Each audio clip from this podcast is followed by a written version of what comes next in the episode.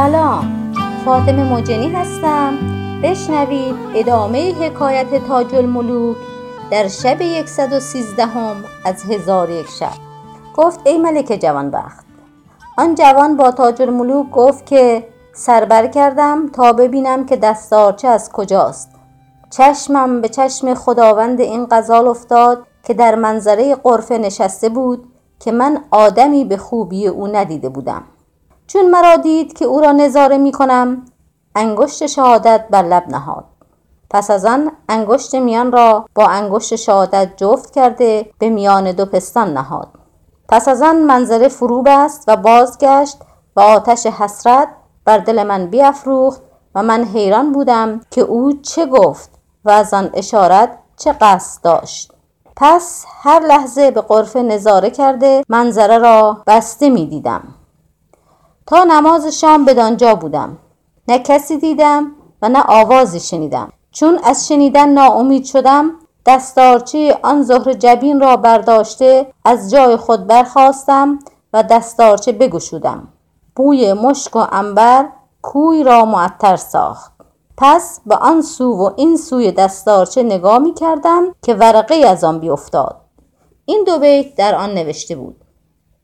در زلف تو آویخته دلبندی ها پیش خردت خیره خردمندی ها در دل دارم که بندگی هایت کنم. تا خود چه کنی تو از خداوندی ها چون دو بیتی بخواندم دستارچه به دست گرفته چشم بر دوختم و در کنار او این دو بیتی نوشته یافتم. ای روی تو درخشنده تر از قبله زردشت هرگز نکنم مهر و وفای تو فرامشت رخسار تو باغ است و زلف تو بنفشه. خواهم که بنفشه چینم از باغ تو یک مشت. و در کنار دیگر این دو بیتی نوشته بودند از روضه حسن تو نگاری رسدم. وز مرکب وصل تو غباری رسدم. گیرم که به نزدیک تو بارم ندهند. از دور نظاره تو باری رسدم. چون اشعار را به دستارچه اندر بدیدم آتش اشتیاق در دلم شعله ور گشت و به عشق و وجد من بیفزود و دستارچه و ورقه بگرفتم و به خانه برگشتم. نه به دوری شکیبا بودم و نه وصل را حیله می دانستم سرگشته و حیران کوی به کوی همی آمدم تا اینکه سه یک از شب رفته بود که به خانه در آمدم.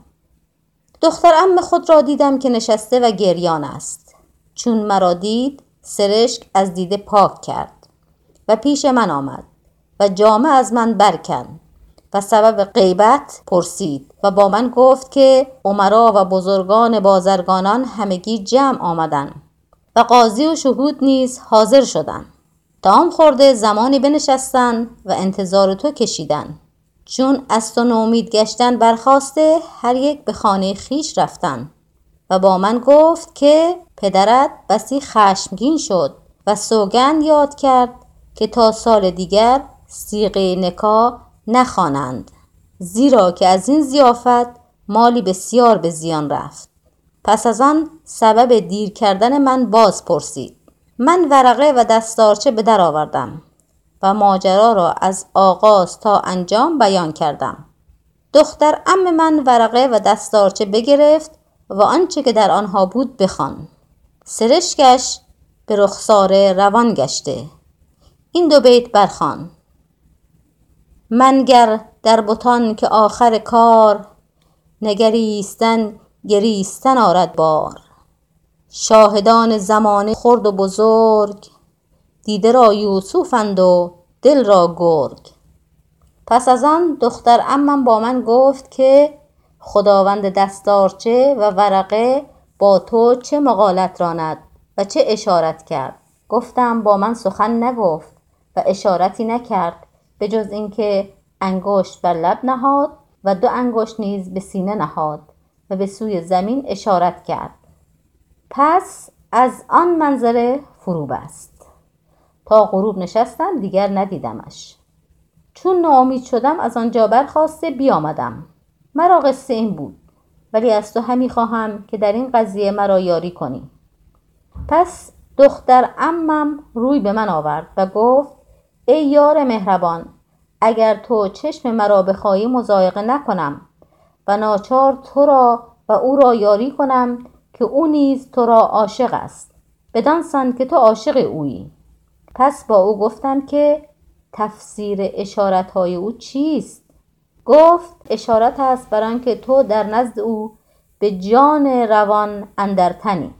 و اگر دستارچه اشارت کرد به سلام کردن عاشقان معشوق را.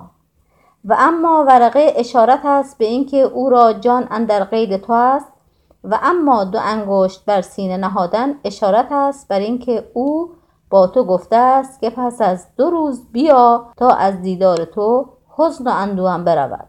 و ای ام بدان که او به تو عاشق است و تفسیر اشارت ها همین بود که به تو بیان نمودم. اگر من کسی بودم که بیرون رفتن و آمدن می توانستم هر آینه به اندک زمان تو را با او به یک جا جمع آوردی و راز شما را پوشیده داشتمی. جوان بازرگان با تاج الملوک گفت چون این سخن از دختر ام بشنیدم او را سپاس گفتم و دو روز شکیبایی پیش گرفتم و از خانه بیرون نرفتم. نخوردم و ننوشیدم و سر اندر کنار دختر ام بخسبیدم و او مرا دلجویی می کرد و دلداری همی داد. می گفت دل خوش دار و همت بلند کن. چون قصه به دینجا رسید بامداد شد و شهرزاد لب از داستان فرو بست.